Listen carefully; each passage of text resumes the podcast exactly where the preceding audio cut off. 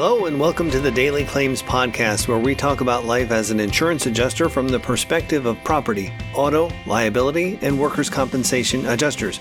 My goal is to bring interesting topics in the world of claims adjusting to people who are working as an adjuster now and to people who are considering a career as a claims adjuster. All right, today we have a very special podcast. We have an in studio guest, and before I introduce him, I will have to start this conversation by asking Are you aware that this conversation is being recorded today? And do we have your permission to do so? So, my very, very, very special guest today is Steve Frattare. Steve is a longtime adjuster. He used to be a vendor that uh, served the company I worked for. So, I used to be a client of his. And then he moved on, or I moved on rather, to become an independent adjuster. And now we're just good friends and we like to talk about claims a lot. So, Steve Frattare, welcome. Thank you. Glad to be here. So, I'll ask it again. When did you start in this business? I started in the insurance business in 1979 when I was looking for work following um, a job for a brief period as a community organizer. I was pretty young in my 20s. Happened to see an ad in, um, back then they had the Times Union and the Democrat and Chronicle, the Rochester issues. So I happened to see an ad for insurance inspector. I thought, what, what's an insurance inspector? I don't know what that's all about. And, uh, you know, I looked into it and I took a job with a company called Hooper Holmes. And they, that's H O L M E S, not H O M E S, by the Oh, way. okay, okay. Hooper Holmes. And uh, so I started with that, and basically I interviewed people who were applying for life insurance, auto insurance, and I was doing a lot of inspections of buildings for underwriters. So, you were doing life insurance and P&C?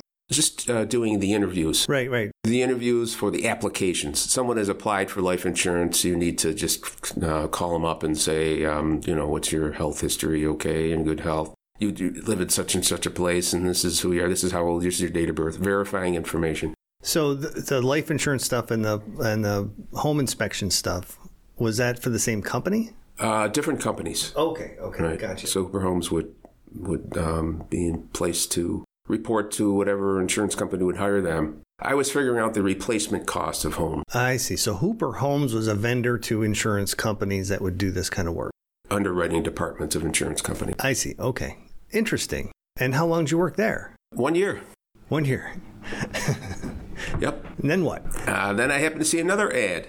You know, I really don't remember, Bill, just what the circumstances were of me wanting to get out of that business. I think I was um, educated at some point prior to that Hooper Holmes gig about claims adjusting, and I, you know, I think I went to the state, New York State Department of Labor, and I remember talking to this lady. Uh, you know, she said something about none of that comes back to me. Um, she said something about um, claims adjusting. You might want to do that because my background was you know, uh, as a community organizer, and I was dealing with people and trying to help people out, Yeah. things like that. So you might be interested in claims adjusting. So I was okay, and I happened to see another ad, claims adjuster trainee, and I followed through with that after a year experience as insurance Inspector. insurance reporter. Yes, that, that what it was, insurance reporter, Got it.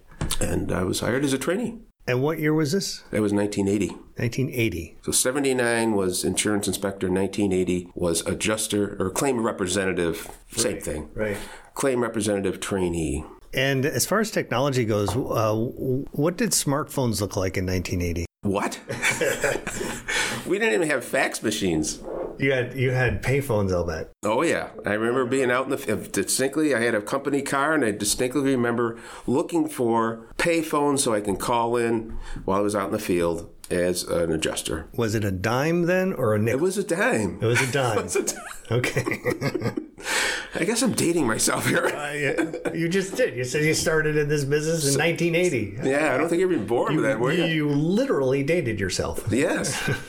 So, uh, technology has changed just in the past 10 years, let alone the past 40. So, now you you have been actually retired now since uh, 2019. 2019. Four years. right, that's cuz that's when I started this. Since 2019, there has been technology changes already. And I, I think by the time we actually post this podcast, there'll probably be new technology changes. Who knows? So, knowing what you know from 1980 till the time you retired, what are the most significant changes uh, from a technology standpoint that you've seen? Well, I would say, well, going going back, I think the first remembrance was a fax machine. Mm-hmm. Wow, you can actually, you know, transmit this document that's written and it shows up in some other location as a hard copy. Oh, yeah. Actually, fax machines are pretty good because you don't have to worry about them, the information being um, uh, yeah, hacked or whatever. Right. But anyway, fax machines, um, technology. I, I, guess I would say the ability. It, it helped with the investigative. Uh, area where I'd be able to access information from websites. I didn't have that in 1980. Okay, so that would be the most significant? I would say so. Yeah, it helped my investigations. You know, to be able to go on the county clerk's office and, you know, find out the history of a particular property, let's say, how many uh-huh. liens have been on it, and what the, maybe, you know, that might relate to the claim in some way. That I have to get information from the county clerk's office. I don't have to go down in per- person anymore. Right. I can just get on the county website. So access to information. Access to information, yeah. Pub- public information information in particular. Right. Interesting. Yeah. And finding witnesses too. I, you know, I used to have to people searches and things like people, that. I remember when I first started off to find someone, I used to have to go down to the library, and they had the city directory and the suburban directory, and this list names of people, and I'd look them up and say, okay, you know, this is where this guy lives. I need him as a witness. Let me go find him. Right. And then all of a sudden, I was able to not have to go to the library and just go on this computer, and they got the thing called the internet. Right. What's that? Right. well, aside from technology, I have a list of questions for you here.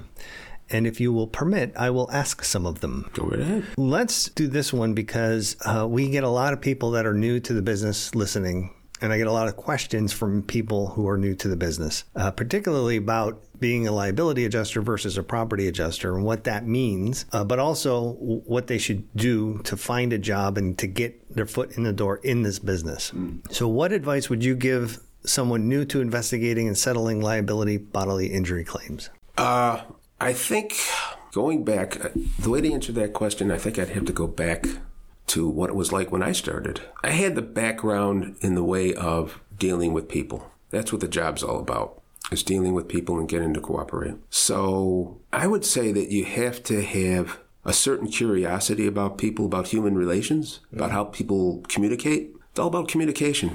And if you've got that curiosity about how people relate to one another and how they communicate, as well as a curiosity about accidents. We're talking about accidents. We're investigating accidents. So it's a combination of being able to relate to people in the context of an accident, particularly a claimant who's going to be upset. You have to be able to ask a person about what happened in, in, in an accident in the context of the stress that person is going through.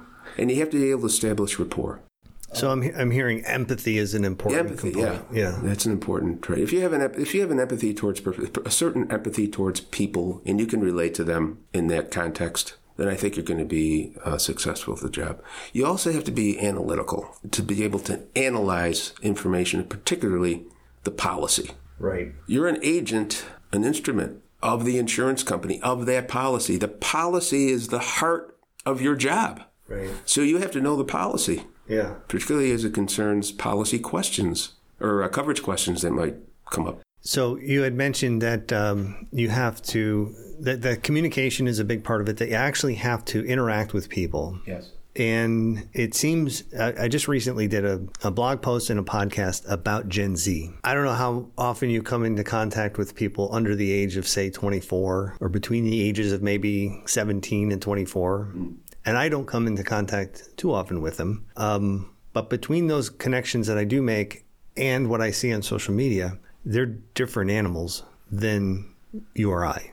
And they've grown up in, well, they're being called technology natives, meaning that they were born with cell phones and smartphones in their in their face, and uh, their view of culture and uh, society is much different than ours. And it doesn't mean it doesn't mean that we're just all a bunch of evil people that don't care about society, but it does mean that their priorities are different than ours ever were.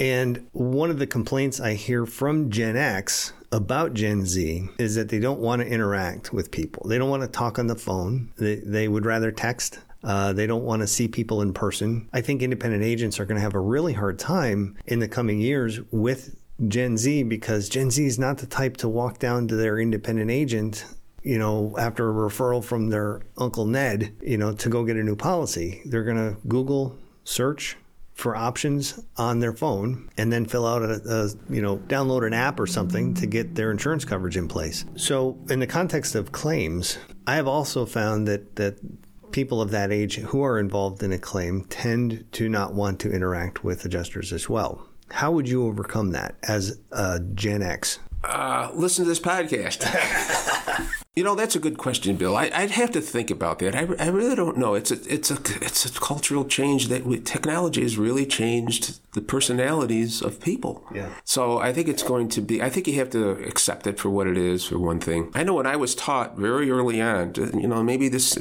maybe can, someone can take off with this remark. I, as you know, we dealt with attorneys a lot. A lot of a lot of um, claimants were represented by an attorney, and I remember very early on in my training at this insurance company, they emphasized meeting with the attorney in person. There's body language. Mm-hmm. There's eye, you know, eye, eyeball to eyeball communications. Sure. That are very essential. I found to the settlement of a claim. I used to actually settle claims more efficiently if I met with in person with the attorneys. And what I found over the years is the attorneys were picking up in this in this change in our culture as well. And there are less, you know, like, oh, say, maybe eight, ten years ago, I'd say, hey, man, if I sit down, come out to your office and sit down, you talk it over. Pretty big claim here. Maybe we can work something out. Mm-hmm. Ah, no, I don't want to do that, you know, so. You know, COVID, though, completely derailed it. If it was on the fence before COVID, COVID has decimated that narrative or that uh, approach. Interesting comment. Yep. Because even the courts started handling uh, matters through Zoom. And now it's almost like I'm on Zoom calls daily. Like I've had I had two this morning before you got here. Zoom is just the way to go. And it's sad to say because you do even though they're on camera. Yeah, I think that the the person to person thing is uh, far more difficult to accomplish these days because of COVID than it ever was before. And the, the reality is, though, that things still get done that way. Right. And maybe it's not ideal, but we seem to be making it work as a society. And there will be plenty of people who are, will argue that that is that is a bad thing that we've gone this way. I don't know. There's still some benefit though. I mean, there's certainly a convenience benefit. Like I've got to travel an hour to visit you versus I dial you up on Zoom and we have a, the same phone conversation or the same, I guess, conversation that we would have normally but over Zoom. You do miss the body language. You know what else there is a dynamic of is uh, respect that you probably would have in person that you don't online. I found that people this is this is a rule that goes back prior to 1980 is that when someone's on the phone, they're more likely to be rude yes, than in person. I found that. Mm-hmm. And if you extrapolate that to email and text messages, it's even worse. Oh yeah. You know, people yeah. people get they turn into real tough guys when they're behind their keyboard, right? So that everybody knows that dynamic and is familiar with it. Now, if you were to make a spectrum of how brave people are in terms of being rude, from phone calls to text messages to in person to Zoom, you could probably rate all these things as to the rudeness scale that mm-hmm. people are are um, uh, comfortable with. And, but I think Zoom uh, is probably second to in person as far as uh, genuine behavior, as long as you've got the video going. If you don't have the video going, it's basically a phone conversation, right? So I think, uh, well, you know, we we can't do anything about the cultural changes that have occurred. I don't think you know. It just is what it is. I, I, I don't really know we're going to be able to go back to this idea of meeting with attorneys and you know going out. Another thing that they really stressed is go out and just knock on the claimant's door. Right. Yeah.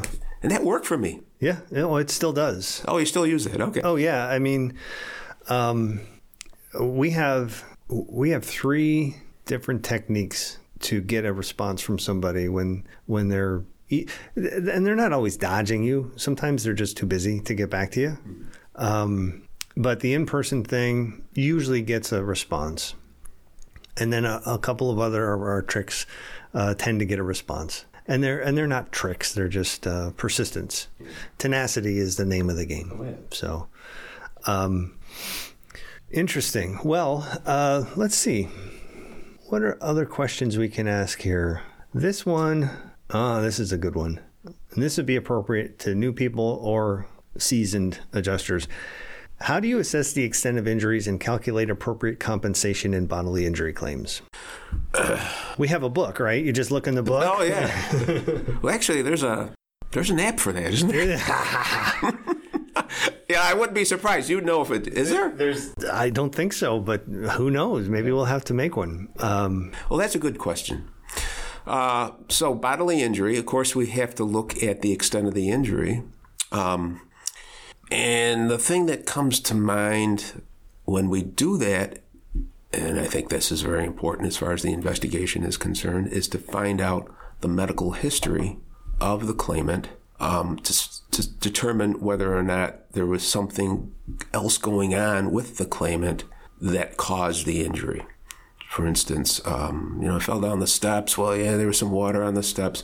Oh, by the way, I was, you know, I had some uh, balance issues over the last couple of weeks before, and I went to the doctor, you know, um, for this condition. And that's something you need to determine. so I'm hearing you talk a little bit about liability and, and how liability affects the value. Right. But what? Let's let's treat liability separate for a moment and just assume we're only talking about cases where it's 100% liability, which is rare. But let's just, for argument's sake, use that. And the reason I say that is because in my head, because I'm so simple minded, I have to do that for myself. And I, I try and think about the injury itself first and what that's worth. And then I apply liability later. So if you were to take a look at, say, a, um, the common ankle fracture, distal fibula fracture, okay, what, uh, how would you approach uh, looking at the value of that, assuming it's 100% liability? Uh, I, I would say that it was just based on prior settlements. I remember one thing I did comes just popped in my mind is I kept track of all the settlements and the, the extent of the injuries based on other claims that I've handled, previous claims that I've handled.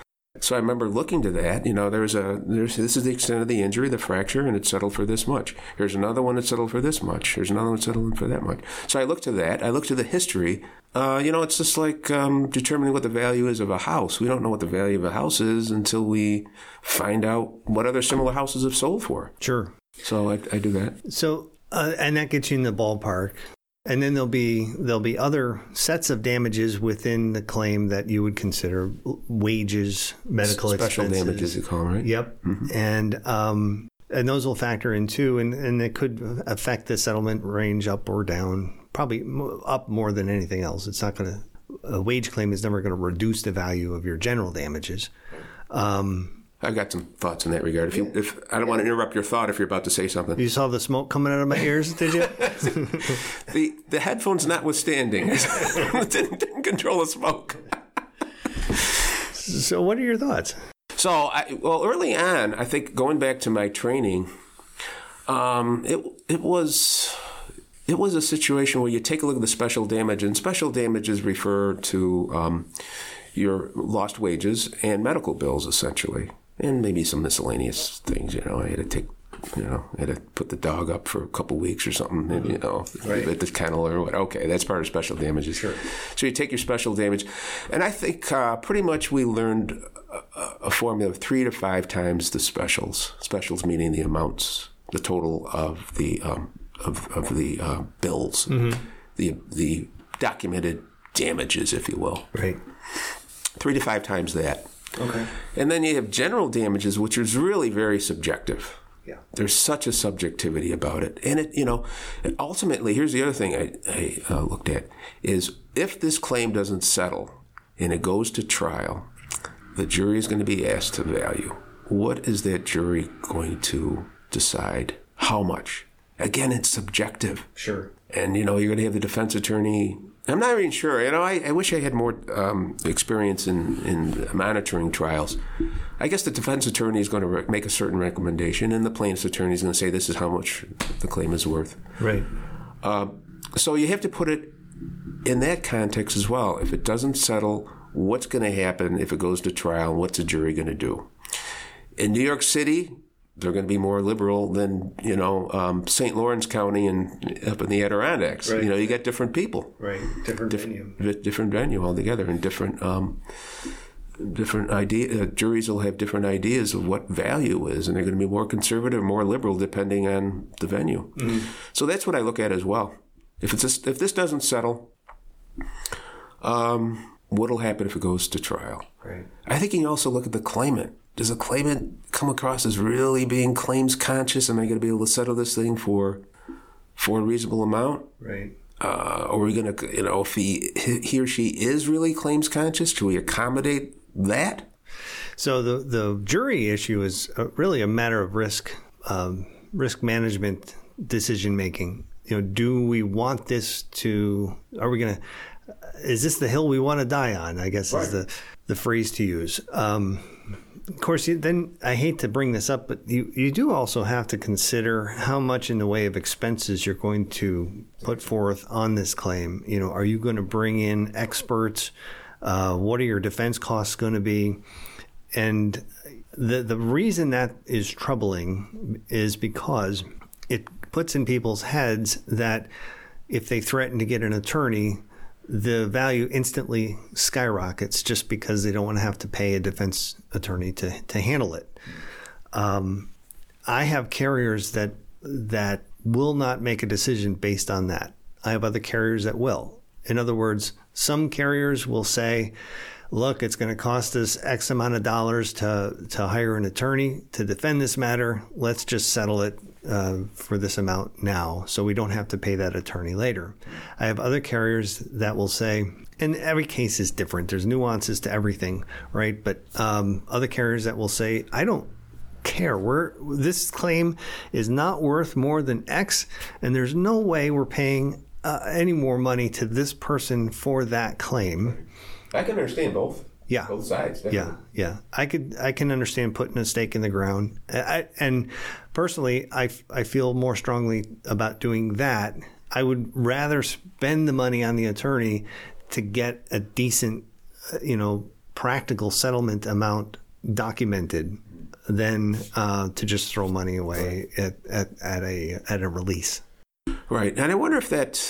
I wonder if that sets a precedent. Of course, your your your settlements are confidential, so I guess it's not like they can look back and say, "Oh, I, this particular carrier settled this claim Yeah, for this amount," and oh, okay, wow, they're going to be pretty liberal in my, you know, this is I'm speaking from a plaintiff's attorney uh, perspective. Oh, they they settled this right. Okay, I'm going to use that same strategy. You know, they're going to settle. Right. Let's let's uh, keep the keep the price high.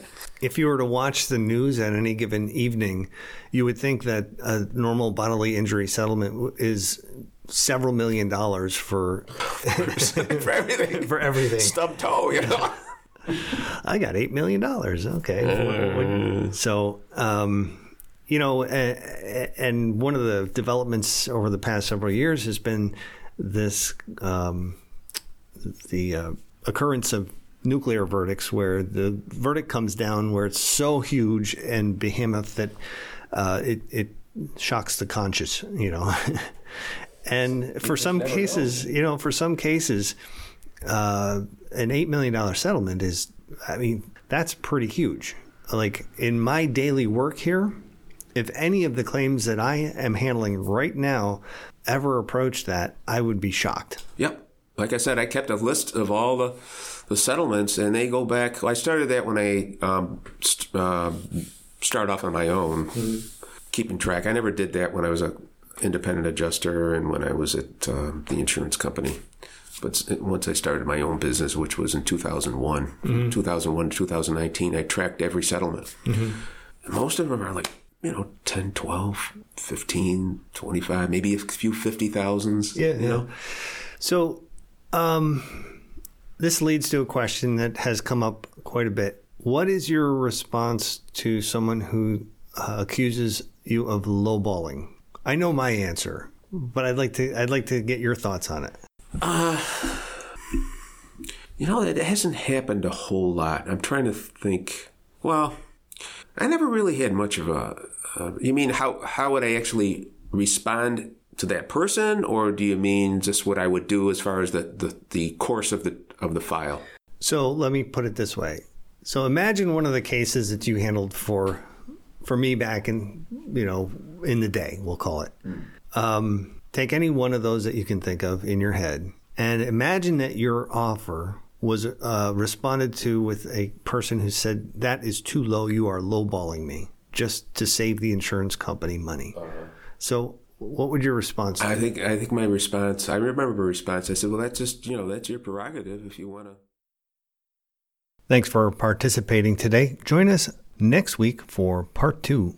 Hit that subscribe button real quick and tell all of your adjuster friends to check this out as well. Join Chantal Roberts and Bill Auten on the Clubhouse app every other Tuesday where we head up the art of adjusting and discuss all kinds of exciting insurance topics. For independent adjusting services, go to www.auten.claims. And for anyone interested in working as an independent liability adjuster, go to www.auten.claims slash FQS and scroll down to the skills assessment button to fill out your information and we'll get back to you right away.